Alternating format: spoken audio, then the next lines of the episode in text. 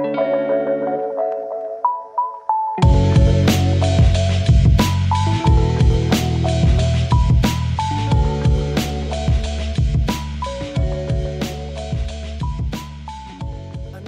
everybody. Welcome to the Roadie on the Horn podcast. Today is January 4th, 2022. First podcast of the year for us. I mean, I mean, wow. I mean, incredible. So excited to be back. You know, my great friend Donnie is joining me again for another episode, another year of Roadie on the Horn action. So, first and foremost, Donnie, how you doing today? And I mean, shout out to you. I mean, you came back for another year, so I just wanted to let you know. Yeah, you know, um, unfortunately, I'm also a, a host of this podcast. I, I'm, so, so, That's true. So me, me coming back was like it was pretty much like laid out there, guaranteed for me. It was it was in my contract from the start. So it's like, you know, here I am. But I'm doing well. How are you? You know, I'm doing great. I mean, it's very true what you said. We just alternate the podcasts, but you know, That is how this works. that's me. So I'm up right now, and you know, we got some football to talk about, and we got actually like cool college football to talk about. We had kind of lollygagged a little bit through bowl season because we were like, all right, I mean, here's some like random six win team from the MAC playing some team from the Mountain West, and I was like, all right, but we actually got college football playoff games. Those weren't unfortunately not very close games. Georgia and Alabama kind of steamrolled their opponents. SEC dominance, it just means more. It, it shows up again. We're going to get another Alabama Georgia championship game, just as we saw in 2018, and just as we've seen in the last couple SEC championship games outside of last year when Florida made it. But um, those two teams, they're going to be squaring off again for the championship. So that'll be an interesting one. Ne- neither game was very close, so we can kind of fast forward and turn this into a preview. I mean, I was a little surprised, Donnie, that Georgia is favored in this game. Like Alabama just beat them, you know, pretty handedly, like last month in uh in you know in Atlanta. So I was a little surprised to see that Georgia was a favorite in this game. Um, you know, over Alabama. But um, how what are your thoughts overall on the matchup um, that we'll see again between Alabama and Georgia? Yeah, I don't know. Maybe I am a little bit surprised, but I don't think that this like three and a half or whatever the line is at now will stay that way. Like, let's just be realistic here. You can't give Bama points in any game ever. Like, they shouldn't be the underdog, and especially like this in a game where they just played, and and like, uh, unfortunately for us as viewers, that was not a great game. Like, it was it was an okay football game. You know, obviously you got to watch. Um, Alabama do what Alabama does. You know what you're going to get out of Alaba- Alabama. Um, and they, steamrolled Georgia pretty good. I, I guess that there's some thought out there that oh, this Georgia team has magically fixed their their issues to the point where they're they're not only like gonna be competitive, but also may end up like stopping them from scoring 40 points. Which you know I I find it hard to believe after watching what Alabama did last week on even didn't put up that many points, but man, the defense that Alabama put up against Cincinnati was just ridiculous. And if they do it against Georgia, if they play a similar game, like I, I find it hard to believe that Georgia even has a chance at that point. And that's sad to say considering this is one and three. I believe Georgia's number three in, in the rankings right now. But um Yeah. clearly the top two teams in the, in you know college football right now. Yeah, without a doubt. I agree with that analysis. Definitely surprising to see that Alabama is trailing, uh, you know, in terms of the point spread, at least for me in this one. I mean, for me, I think how I kind of look at it, like the Georgia Michigan game that we just saw in the playoff, I feel like that game kind of went how every Georgia game went this entire year, except for the Alabama game. Like Georgia steamrolled everybody because their defense was incredible. They suffocated teams. Michigan only scored 11 points. Like regularly, Georgia was not allowing very many points to anybody who they were playing. It didn't matter who. And their offense was still able to put up, you know, a sizable amount, 34 points is what Georgia ended up scoring in this game. But the Alabama game was different because they really kind of made Stetson Bennett kind of work for it a little bit. You know, Alabama was able to kind of shut down the run a little bit and they forced in them into some more obvious passing situations. And then we saw Alabama um, have some kind of impact plays from their secondary in terms of their pass coverage. Um, outside of a, a, few plays that Bowers had, Georgia's really good freshman tight end. But um, I think that's where that game was a little bit different. And um, the fact that obviously Alabama has an advantage in terms of their quarterback, they've got the Heisman winner and not Stetson Bennett. But it will be interesting. Obviously, the fact that Alabama will still be without John Metchie, who they had in the SEC title game. Um, you know, obviously Jameson Williams, how he does was a big storyline going into the Cincinnati game, and he still performed pretty well. Seven catches for 62 yards. Um, he had in that game. But um, I mean, it's still a lot of young receivers for Alabama. But um, I, I it's just kind of interesting that like every Georgia game has kind of gone, you know, the same way except for the Alabama game, um, who was able to kind of play them differently, and that's who they're going to play again in the championship. Yeah, and I mean, I think you can look at it like you know, Alabama. You know, obviously we knew what Cincinnati was going to bring to the table. We knew there was always a chance that this would be that type of game. Um, it's more unfortunate that we can never get like a team like that that really like does something when they get to the college football playoff. It just makes like the the lower end teams look bad. We knew like if you watch this game, you knew like Alabama, they're probably going to come in, they're probably going to do everything they want to. Cincinnati's not going to do anything they want to. We're going to get to a point where, you know, as as bad as I feel for Desmond Ridder because I don't think he helped his draft stock in the slightest by playing what would probably end up being one of the more yeah. mediocre, useless games of a quarterback against Alabama this year. Um, it's not his fault. And I mean, you could say again, it's like, is Stetson Bennett even on the same level as Desmond Ridder is as an offensive, you know, talent? And the answer is no. So, you know, as much as you'd like to say, oh, it's like you know Georgia can keep up or anything, um, we, we've kind of established at this point that Alabama is cream of the crop yet again, and they're going to be cream of the crop regardless. And as you mentioned, the big difference is just having that quarterback, and we've seen it year after year in the college football play, whether it's Deshaun Watson or something along those lines. The best quarterback is going to show out. It happens every single time, and I think you know it, Georgia gave up like nine points per game this year and everything. But if Alabama put up another 35 40 spot, would you be shocked? Because I certainly wouldn't. Yeah, it was 41-24 was the final 41, score of the SEC championship game. So, I mean, I could see this game being a little closer, but I still think Alabama's going to win this game. And I, you know, I'll admit I was wrong about how kind of the playoff games played out. I thought they were going to be much closer, much more competitive games. Um, I thought both of them were going to be much more, especially Georgia. Though you right. thought that I, I, I especially, I especially thought that game would be at least competitive. Yeah. Because I mean, it's like you finally get a Michigan team that like did something right. Like as as harsh as that may sound, like this is this is a Michigan team that has really just underwhelmed whenever they have expectations. And this is a team that finally makes a, a what looked like a Cinderella run, considering they were not very highly ranked last year for the majority of the start of the year.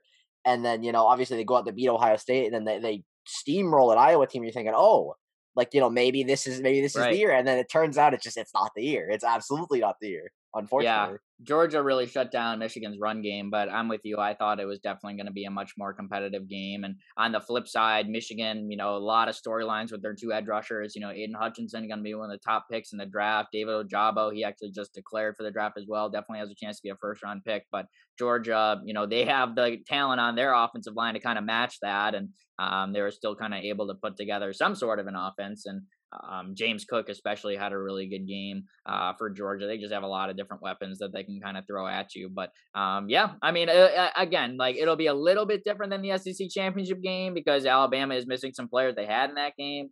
Um, but that was something I thought was going to derail them in the Cincinnati game, and it didn't come to conclusion. So I definitely have Alabama in the championship game, but we'll see how that kind of plays out um, once we get that game. One more game, though, that I wanted to hit on in college football was the Rose Bowl this past week, and there were a couple really good games on January 1st, but the Rose Bowl in particular was an incredible game, definitely an instant classic between Ohio State and Utah. This was a game that ended up being 48 45. Ohio State it was a back and forth game. Teams were flying in terms of scoring points. Utah got a kick return touchdown, and Ohio State was just knifing through Utah's defense. Utah was literally playing a running back at starting cornerback. I couldn't believe what what, what was actually going on, but uh, they definitely took advantage. Jaxon Smith-Njigba for Ohio State who came into this year basically as like the number three receiver, not to the fault of his own, but just because he's behind Chris Olave and Garrett Wilson, who very well have a chance to go in the first round themselves. They don't play in this game, so it's all Jaxon Smith-Njigba. He has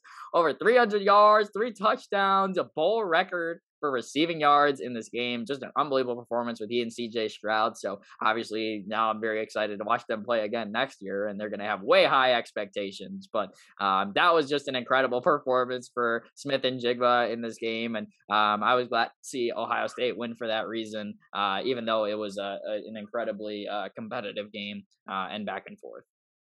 Yeah, and you know, obviously we have a, a Utah listener and Eric who is probably Yeah. not very thrilled at the uh, at the performance. You know, obviously you give up three touchdowns to multiple receivers in the same game. You know, you're thinking, oh, this is that's not what we're looking for if we want to win a football game, and that's that's exactly what happened. Obviously, Marvin Harrison has a kid. Didn't know Yeah. about that until that. Marvin Harrison's fourth kid is very, Sure, why not Ohio State? very quality at, at football. You know, who's surprised? But um, yeah, uh, you know, Utah looked like they really had this game. Like they looked like they were pretty much in command. Like even at halftime, you were thinking, oh, it's like they just put up like like five touchdowns in the first half against an Ohio State team that you know plays pretty good defense, at least from what I remember. Um, you know, obviously not the same uh, Michigan team they had played. Michigan kind of like trounced them a little bit, uh, but other than that, they hadn't really done much defensively, like in terms of giving up 40 plus points.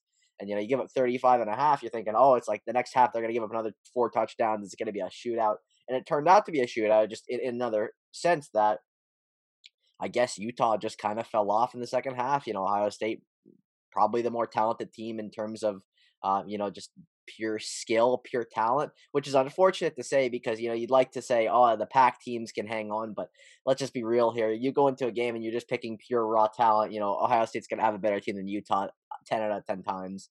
Um, really interesting game though. Like obviously, I was more excited about another January game. Watch Matt Corral play. That didn't end up happening. You know, obviously Oh. a what ended up being a small injury, so not that big of a deal. Like you know, but you know, and you ever see a guy get carted off? Not a great, uh, not ideal for sure. But um, the Ohio State game really did. It was the only bowl game that you could sit there and watch. Be like, yeah, you know, like this game means nothing. It's great and all, like, it, but good football is good football, and that was actually like a semi quality game. So I can't complain about that. Yeah, without a doubt. That was an incredible game. And and yeah, you said it. I mean, Utah definitely, you know, put up a great fight. And I told Eric before that game, I was like, Utah's gonna get destroyed. That was before I knew that Olave and Wilson weren't gonna play, although that could have kind of been assumed. And um, you know, they definitely gave it all they had. But um, yeah, that was an instant classic. And yeah, you mentioned with with, with Matt Corral too. I did end up watching that Ole Miss and uh Baylor game as well. And um, I was happy for Dave Aranda in that game. Baylor's head coach. He was obviously LSU's defensive coordinator a couple years ago, and he's been a good coach that I've enjoyed following. So I was glad to see them come out on top. And as you mentioned, that Corral's injury shouldn't be too too serious for a guy that I have as my top quarterback going into the draft. So um, yeah, that kind of wraps the book on college football. We'll obviously have some more information once the championship game finishes up. Um, so that was nice to be able to discuss that. And then, of course, NFL draft. So we're always watching college football literally around the clock. Doesn't matter the month, college football. I'm watching it. I'm scouting players. So it's good stuff.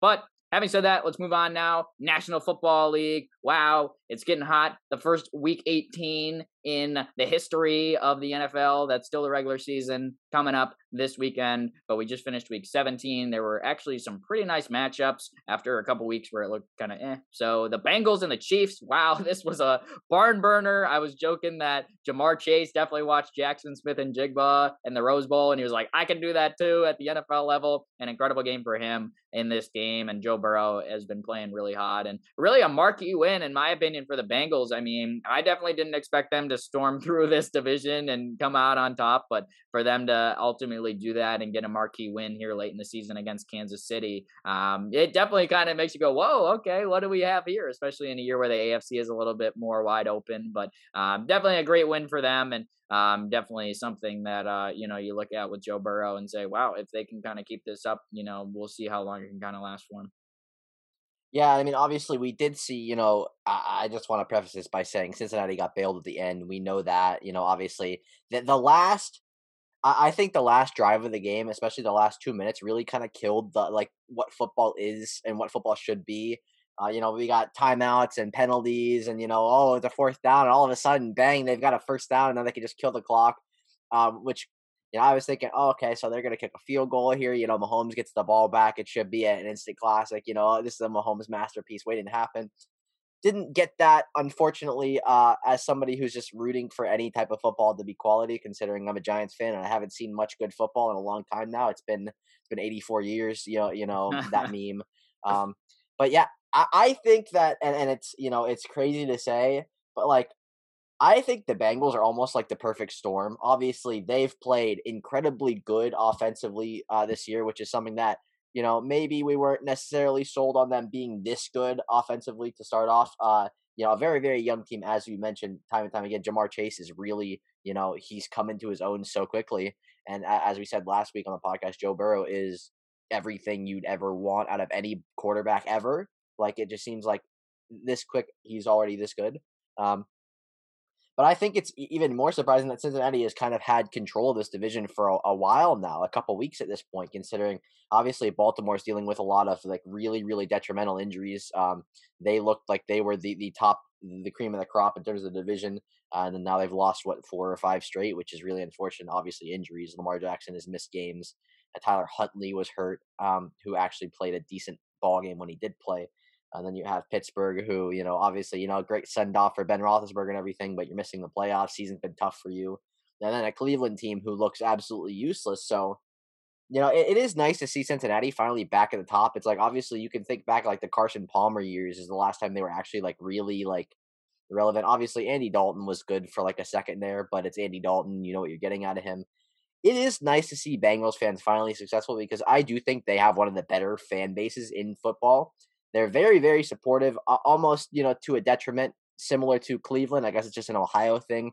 Um, but it's nice to see Cincinnati like look like they're going to be a real contender for for a couple years here. They just got to add on some talent and keep developing their youngsters. I mean, it's like that wide receiving core has got to be what like top three, top five in the league. Yeah, I mean, I would say so. I think maybe like Dallas is like the only team I would kind of put up right there with them. And even that's close. You have to think yeah. about it. Like we're literally talking about Ja'Marr Chase has put up eh, just bonkers numbers, and then you know we don't even talk about you know obviously Tyler Boyd's great. Tyler Boyd like is a very very talented. Yeah. Tee Higgins is a really good receiver too. We've got all these guys. We've got three like sort of kind of number ones on other teams. Like if you put Tyler Boyd on the Giants, other than Kenny Golladay, like even Tyler Boyd might be better than Kenny Golladay. So it's like, eh, I think it's really nice to have a, a shift of power at the top because it's like we're so used to seeing the Steelers always good and Baltimore's been so good over these last couple years. And even Cleveland, like last year they made the playoffs. It's like Cincinnati deserves their shine, and I think you know this is a good time for that. And who knows what's Cincinnati going to do in the playoffs? Who knows? Yeah, I think for me, like I was just a little skeptical that the Bengals O line was going to kind of hold up but I mean, they've kind of done a nice job. Like they've still been able to execute offense. So I kind of still have that in the back of my head. You know, I wonder if we get to a situation in the playoffs where they say a team like, say, you know, Buffalo or New England, who they've been playing defensive football all year, are they going to kind of get eat up in a situation like that? You know, kind of a classic defense wins championship type mantra. Um, you know, obviously playing Kansas City, you know you're going to be in a shootout. But yeah, um, we've got some different types of teams, different flavors of teams in the AFC. Um, as I kind of like to look at it in this kind of weird year that's uh, kind of gone on. But um, yeah, good talk there. Let's flip over to the NFC East. Um, you know, the best division in football, obviously not, but the Eagles, they're getting in the playoffs, and this is definitely something that was unexpected to me. Uh, they defeat the Washington football team for the second time this season and, um, you know, secure their spot in the wild card round. So a lot of playoff scenarios still to play out in the final week, but seems like there's a good chance they'll play a team like Tampa Bay, maybe a team like the Rams uh, or, or, someone like that. And I definitely don't think the Eagles would stand too much of a chance against some of those teams. Um, you know, they've been playing good football, but they really haven't had a high quality win this year. Like quite literally, their best win is probably at Denver. Uh, you know, solid team. You know, not a bad win, but like the, to be your best win of the year. I I don't think that the Eagles really have uh you know kind of proved that they can you know hang with the upper echelon NFL team. So nice that they made the playoffs. You know, definitely benefited from a pretty easy schedule on the back end. Uh, you know, playing teams in their division who are not good, and also the Jets recently. Um, you know, that'll help your stealth esteem. Even though I don't think they're playing kind of the cleanest football, they've been running the ball well, which is nice, but um, still think they're a flawed team overall. But hey, in a first year uh, head coach situation with Nick Sirianni, a young offense, a young quarterback. Um, you know, I think there's a lot of positives to take out of that. So they'll finish the season uh, next week against the Cowboys. So um, we'll see how hard they kind of go at that, having already clinched the playoff berth. Yeah, I mean, I think that's interesting because uh, you would assume that Philly is going to play for seeding purposes. Obviously, they're trying to avoid. Yeah, you um, want to beat Dallas anytime you play them too. And I mean, again, you know, you talk about you know not having that signature win. If you beat Dallas in the last week of the season, when Dallas is very much fighting for seeding as well, yeah. you know, there's your signature win there. If they lose, you know, maybe we're thinking, oh, it's like Philly just took advantage of their schedule. They beat the teams they should beat. They lost the team they should lose to. Yeah. Kind of how you would have expected it. Not the end of the world, honestly. I mean, I think uh, we talked about it last week, but being able to go on a run at the end of the season is something that the Giants have done very, very well recently uh, after losing the first eight games their year.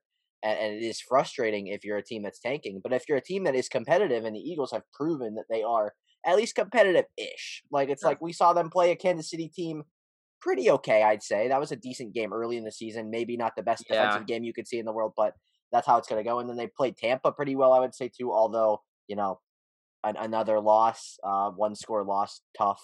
But maybe this Philly team isn't that bad. I don't anticipate them beating Arizona or the Rams or, or you know, Right. that, that's that's going to be a toughie. But it is nice to see. Yeah, I think they definitely just benefited from the fact that the NFC wildcard is so bad this year. Um, Which is crazy because we were talking about this. I listened to a podcast we did early in the season, like a preview ish, and we were talking about, oh, you know, the NFC West is gonna be, it's gonna be a battle. It's gonna be, yeah, and it and those are out, still all the teams that made the playoffs. Though the it Niners, turns out those are the only teams that exist. just Like, because. Seattle just like had like the worst year you ever could have imagined. Like, and they're still kind of like kind of like hanging around still. and I mean, like New Orleans, obviously no quarterback. Taysom eliminated. Hill is playing running back and quarterback. It's fine. And like Minnesota, you know, Kirk Cousins gets COVID yeah, and the they Vikings get absolutely not been good. that's tough. But the Eagles have benefited from being better than all the other mediocre teams. That's something you can take pride in. Yeah, I guess you know, I I guess so, right? I mean, I think that the defense has been you know better than I thought. I, I you know I wasn't too high on them, but um, especially some of those games early in the year, like you mentioned, the Kansas City game, they were very leaky in that game. The Dallas game was a disaster, but um, you know, against bad teams, they've played better football, so that's a win. and they've in- been in better as the season has gone on. You have to realize, sure. like the running game has been so Darius so money. special, Well, especially defensively, of defense, course. has been incredible. Um, like it, it's also weird though, like watching the Eagles every week. Like everyone's always like, "Oh, look at the rushing attack! Like it's so great." And I'm watching it, and I'm like, "How? Like how is it? Like the running backs? Like the sometimes it's Boston Scott. Like Jordan Howard had a couple weeks where he was looking really good. Miles Sanders was good before he hurt his hand just now. Like I, I don't even understand it, and I'm watching it all the time. Good offensive line. You got to give credit to like Jason Kelce and you know Lane Johnson up front. Uh, you know Jordan Mailata.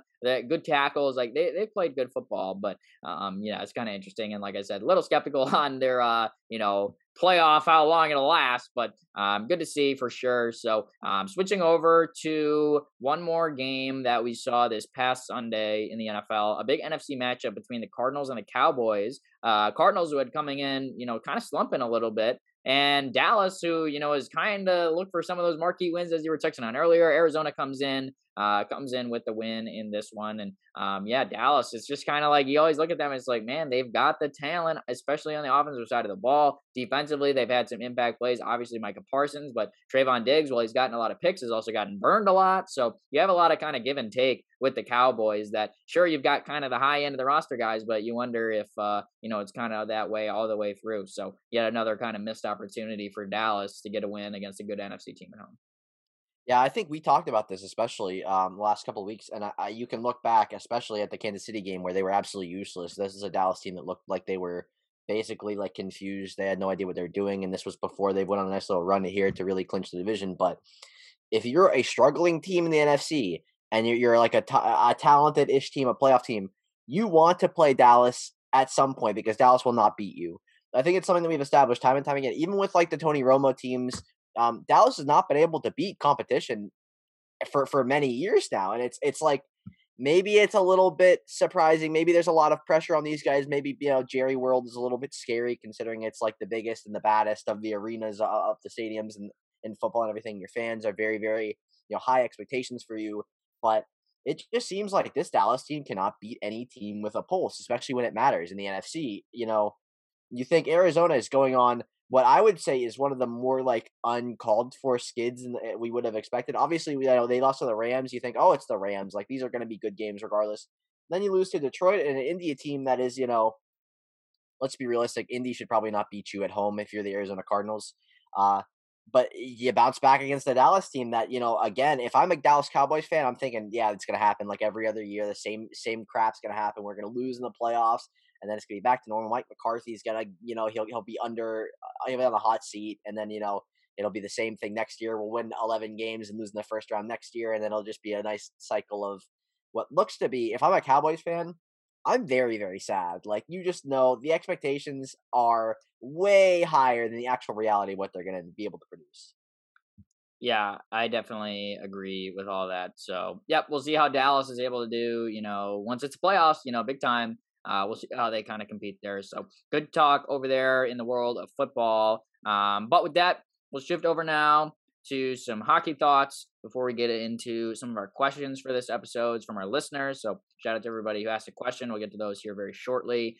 I want to have a couple things that I want to talk with you about in the NHL, Donnie, because obviously we've been dealing with a lot of postponements in hockey. So the last couple of weeks, we haven't been able to talk as much about what's been going on on the ice. But as we were talking about before we started recording, we're kind of at a point of a season now in the NHL. We most teams have played at least 30 games. We kind of have a little bit of a sample size. We can start to have a little bit kind of more educated conversation on what we're seeing with some teams this season rather than just kind of how we foresaw them play coming into the year. So I wanted to ask you about two teams, one team in the East, one team in the West that I think have been playing pretty good. And I want to hear your thoughts on if they can kind of maintain this for this year and have any success in the playoffs. So I want to start with the Nashville Predators in the Western Conference, you know, back in the Central Division this year. Feel like they've been playing pretty solid overall, but they weren't necessarily a team I was looking at before the year as someone that I thought was going to, you know, be among those three spots in that division. They're currently still ahead of teams like Minnesota and Colorado, which is a little bit surprising to me to have seen that given how they have played and performed in recent seasons. So, what are your thoughts overall on how Nashville has played this season? And do you think they could be a team that could kind of sustain this and keep one of those top three spots, um, you know, all the way through this season?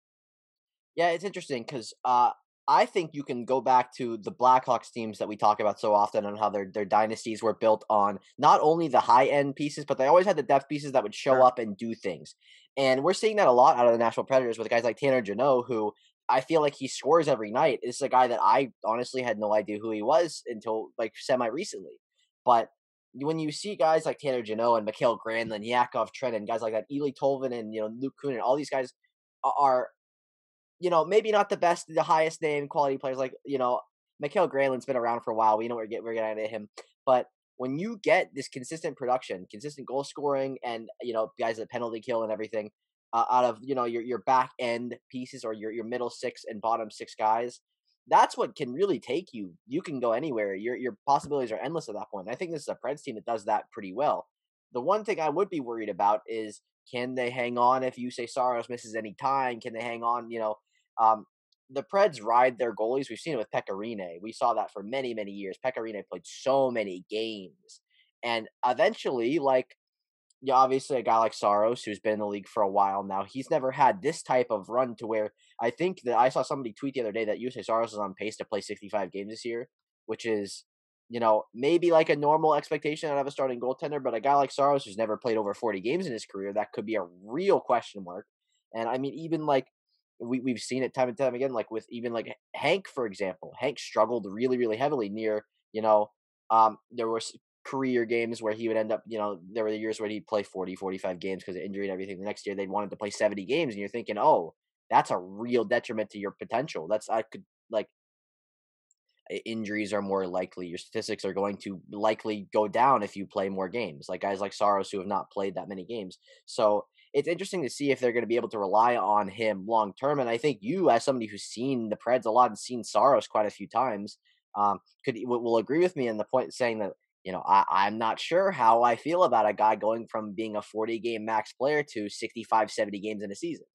Yeah, I would definitely agree with that, especially considering that you know, I still think highly of of Nashville, kind of overall, as you mentioned, their depth and um, you know, especially they've been a team I feel like that's been kind of known for their back end guys like Roman Josi, Mattias Ekholm, but, you know, no more Seth Jones, no more Ryan Ellis on that back end. You know, I don't think it's necessarily as strong as some of those teams that Pekka Rinne had. So I thought it was kind of interesting to hear some of your thoughts on that. And yeah, they have had some guys step up and to their credit, but it was just a little surprising for me to kind of see them, you know, at this point of the season, they're still, um, you know, better than a team like Colorado, who I think is as serious as a um, cup contender as you're going to find in the NHL. So wanted to bring, their, bring that team up and hear your thoughts. And then bouncing over the East, another team that has been good in the regular season before, but hasn't gotten over that playoff hump. Toronto Maple Leafs. I feel like for them, they are definitely a team that you got to take them a little bit of seriously because we know how much firepower they have up front.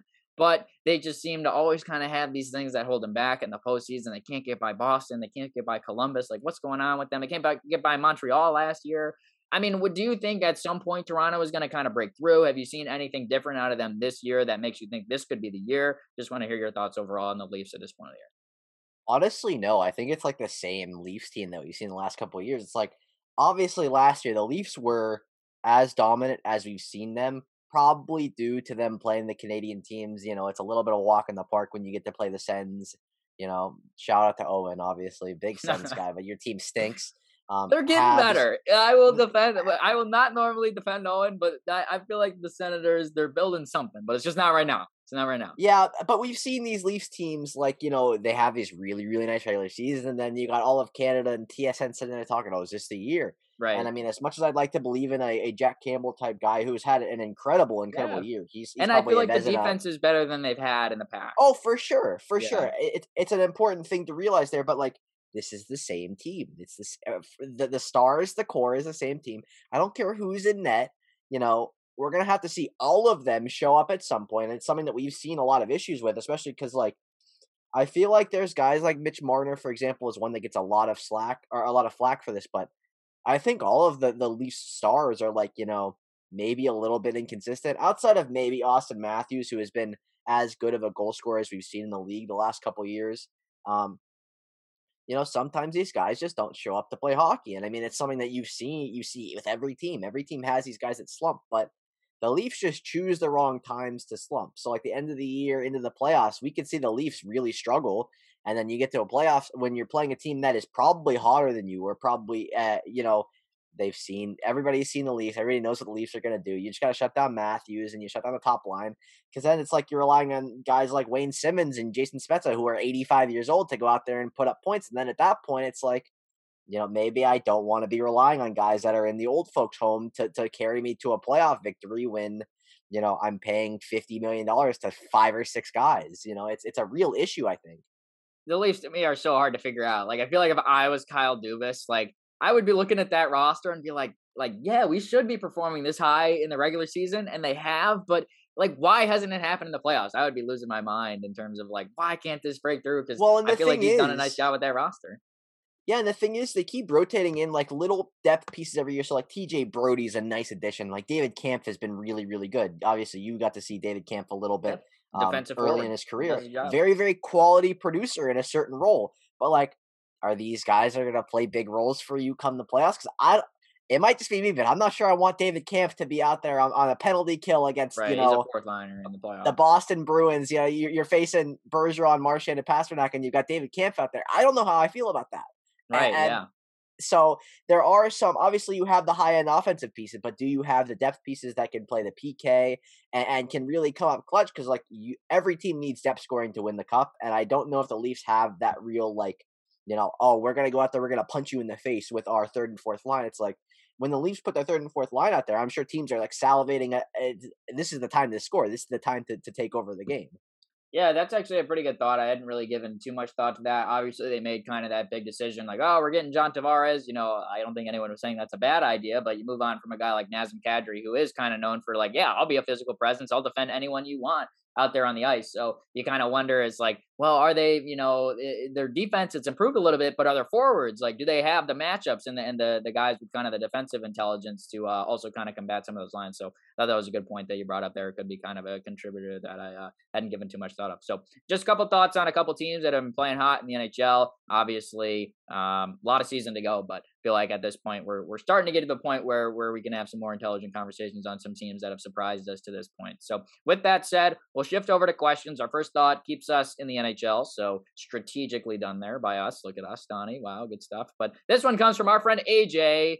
Uh, good man, New York Islanders fan, and he's got a question for us. He says, "Can the Islanders still make the playoffs?" So obviously the Islanders got off to a really rough start. They didn't get to play a home game for about like two months. It felt like uh, because of how the schedule played out and everything there. Islanders obviously still got a long way to go in terms of making the playoffs. But Donnie, do you think that that could happen for them? At this point, I'd say probably not. It's like I don't think we've seen a team lose ten or eleven games in a row and then go on and make the playoffs and actually make noise. Um, it's a very very tough division as we've talked about. Uh, whenever we talk about hockey, you know, it's like you got four teams with 41 points or more, including a Pittsburgh team that has really surged of late when they got healthy. You know, we're seeing production out of guys like Evan Rodrigues for Pittsburgh. Whereas you look at the Islanders, they don't have what all these other teams have. So it's like the Rangers, the Capitals, the Hurricanes, Pittsburgh, they all have figured out their depth scoring issues to the point where it's not a problem anymore. And it's like even the Capitals, you can see guys like Carl Hagelin are going to produce a little bit occasionally, but then you have the Islanders who are still rotating in every moron that they have in their AHL. Like, uh, you know, I, I don't want to, you know, say things about mean about certain players, but I think the Islanders are a very, very weird team in terms of how they've been built. Obviously, they've given up a lot of good talent to keep their like little core together, and then obviously the guys they picked up like Palmieri and Pageau have been, you know, replacements for guys like they lost Devon Toews, who's had, you know, a really, really quality all around year on both yeah. sides, which is something that the Islanders are desperately looking for, considering we've got Zdeno Chara and Andy Greene playing like sizable minutes. Um, I think at this point they probably dug themselves too much of a hole.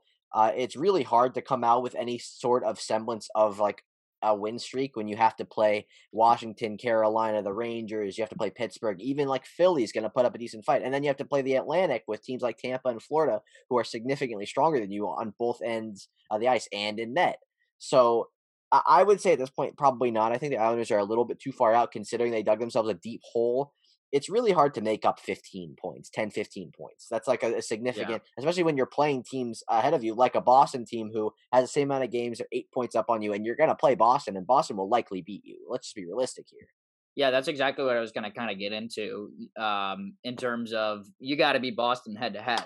Like, those teams that are ahead of you, those games when, especially once we start hitting February, once we start hitting March, you know, those become the four point games. It's not even necessarily the teams in your division; it's the teams competing for that wild card spot. If you're an Islanders fan, that's what you're looking at. And it seems like there's been a little kind of bit of a kind of clump and cluster that have kind of come on. That first wild card sure seems like Pittsburgh, and um, they've been playing good, and Carolina, Washington, Rangers. Like I think all those teams are are pretty firm in spots. Maybe Pittsburgh if they go into a huge slump, you never know. But uh, it seems like there's going to be kind of that race. Like, all right, we got to hit that second wild card. So those teams ahead of you, you know, Philadelphia, Columbus, New Jersey, Detroit.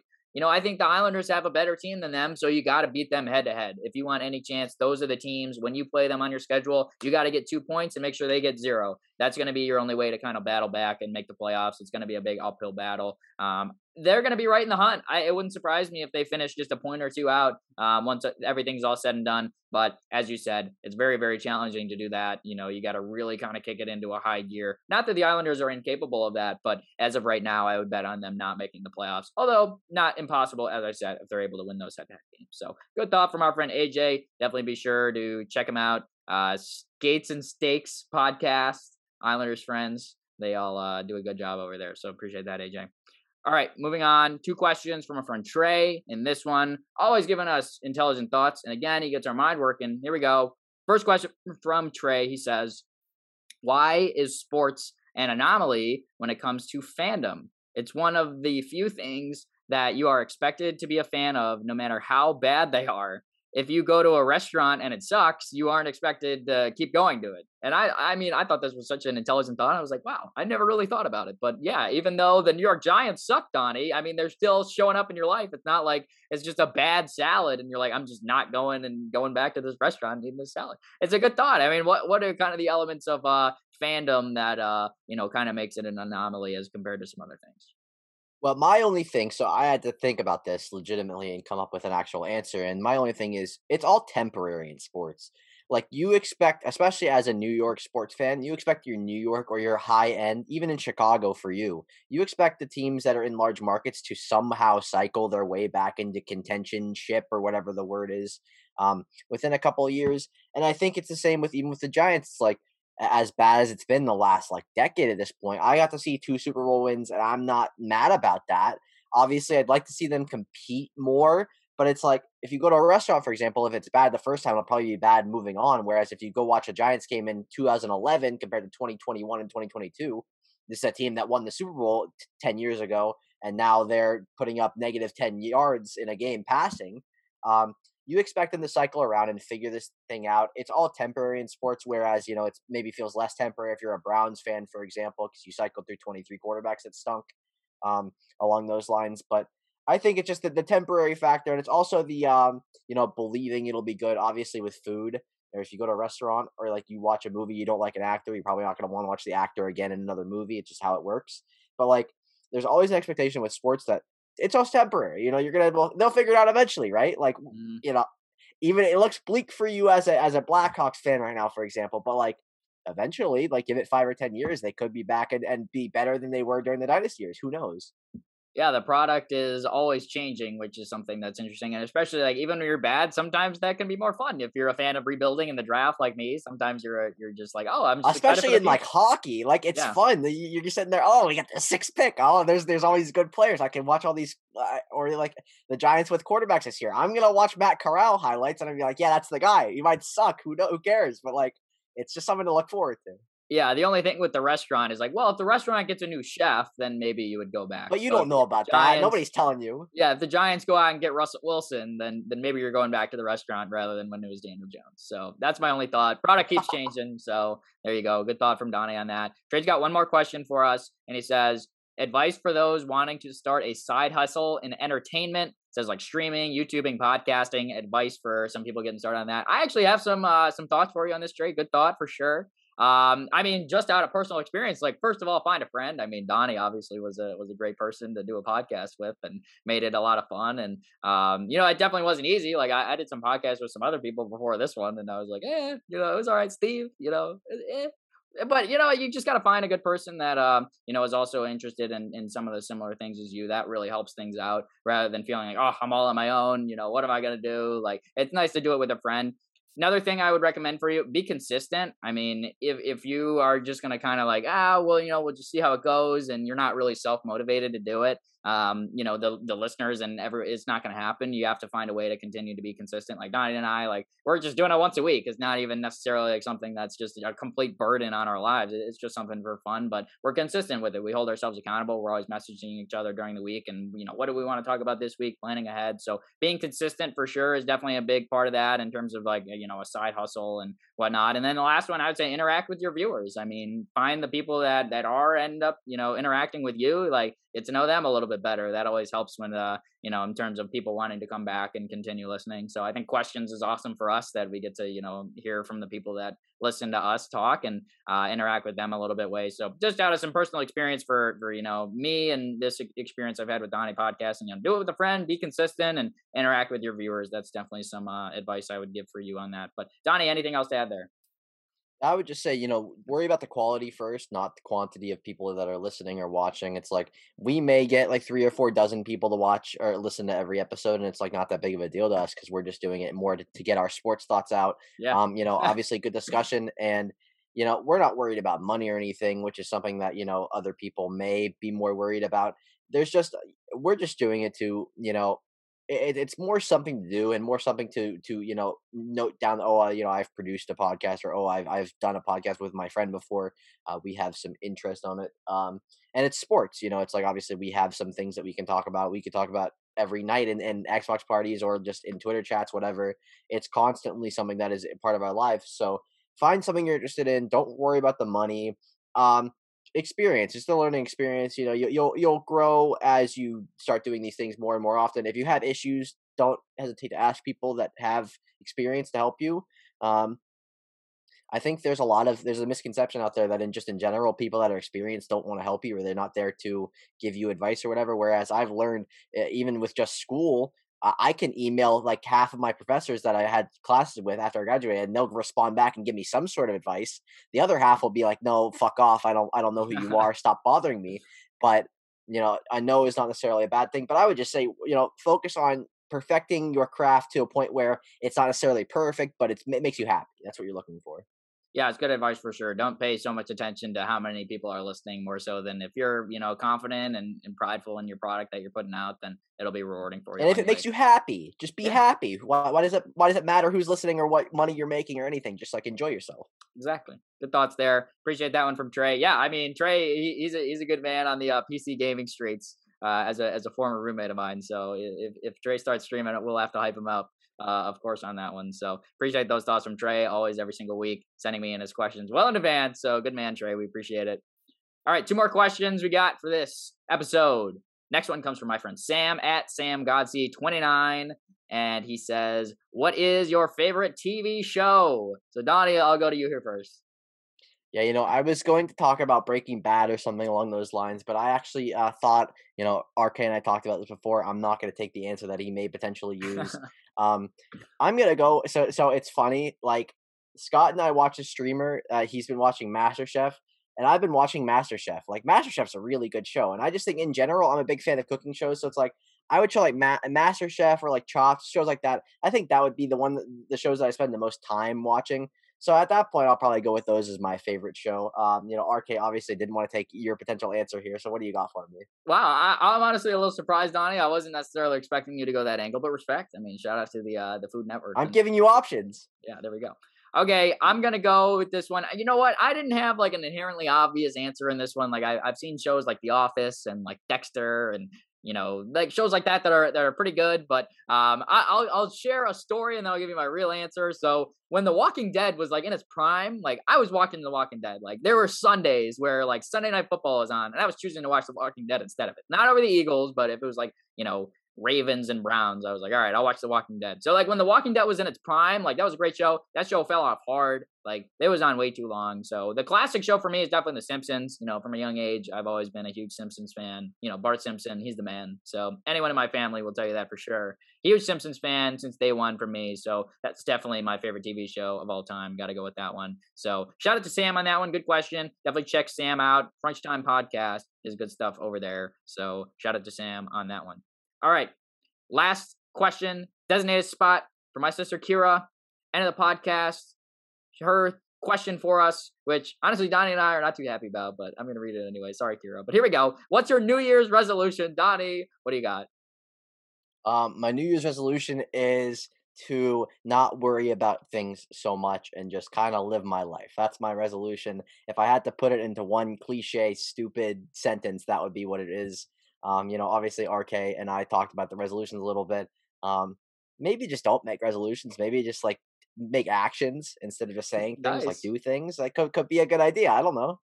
Yeah, that that's a good thought. Yeah, I just pod- I just want to mention that's okay. not that's not a slight at Kier or anything. I'm not be, oh, I'm not no. trying to be mean or anything.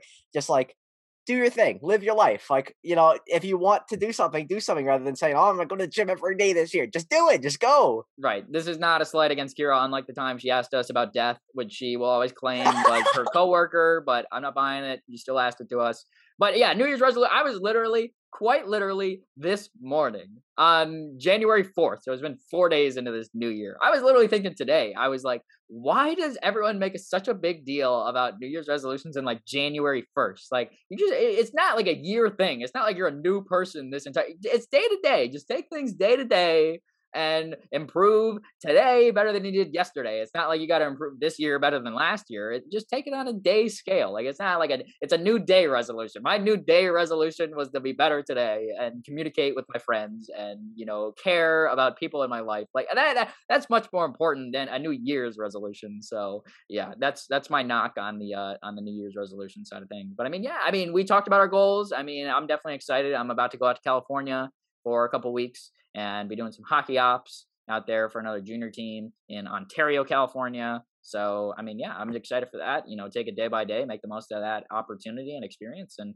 um, you know, keep going from there. But I don't have a, I don't have nothing that I'm like, you know, January first, I'm a new person. I'm working out way more. Like, no, like, uh, you know, just take it day by day and, and make those improvements. So, um, that's my real answer. I wouldn't have shared that if I wasn't thinking about it like literally this morning, but I was. So there you go. But that's all we got. End of the podcast. End of the podcast, folks. That's what you are now listening to us talking. You made it all the way through. A lot of thoughts we shared, mostly football, some real hockey thoughts. It was good stuff. We didn't really talk about any viruses, which was outstanding. Last couple weeks have sucked. So it was really nice. It was a good time. Donnie, I'm going to pass it over to you to wrap things up. You know, Shaq, we said you were going to be on the podcast this week. It's actually next week. Yep, uh, you week. know, just we, we, we made a mistake with that, obviously. you know, timing is tough. Um, you know, maybe look for us to get some guests, including Sheck Wes, on the next couple weeks, months. Who knows what happens? Yeah. You know, we just kind of just sit here and talk, and whoever wants to come on the podcast can come on. Usually they um, tell I, us. yeah, they usually. Yeah, I mean, like my, my friend Drew, for example, has uh, you know, Party Drew has asked if he wants to come on. Yeah, maybe maybe we'll have a Flyers fan on, and so we can talk about how bad Carter Hart is. Um, you know, unfortunate, obviously, uh, for Flyers fans everywhere, but uh, I just hope everybody has a great rest of your day. I really enjoyed the questions. I really enjoyed the topics this week. We had a nice podcast and we didn't spend three hours talking, which is good. Shout out to Eric. He spends three hours talking about life and everything. Um, we don't do that here. You know, it's, it's definitely a, a change of pace. Um, but I just hope that everybody enjoyed listening. If you have any questions for us, feel free to send them anytime during the week, and we'll get them on the next episode, or you know, we'll just answer right there for you if you want it. Like you know, uh, if it's if it's a pertinent question, we can definitely get that answered quickly. I have my notifications on for the Twitter account on my phone, so if I get something, you know, I probably won't respond to be honest, but I might. You know, we'll see. But uh, we really appreciate everybody listening. If you listen this deep, you are obviously uh, folk. You you are yep. part of officially. A, a, you know you're Congrats. part of the crew there. You know, welcome. You know, we're glad to have you. Um, but from here, I will wish you all a, a, very happy 2022. Obviously, I hope the start of your year is good, and I hope 2022, 2022 is a positive year for all of us. Um, but from here, I'm going to bid you adieu. I hope you have a great rest of your evening, and we'll talk to you later. Peace, everybody. Peace. Life couldn't get better. This be the best day ever. If it ain't about a dream, then it ain't about me. Go a couple full weeks without a good night's sleep. Imagination, making musical creation, the journey that I'm facing, plus the paper that I'm chasing, got me crazy after saying it with the lames. I see you hating, but there's nothing that you're changing.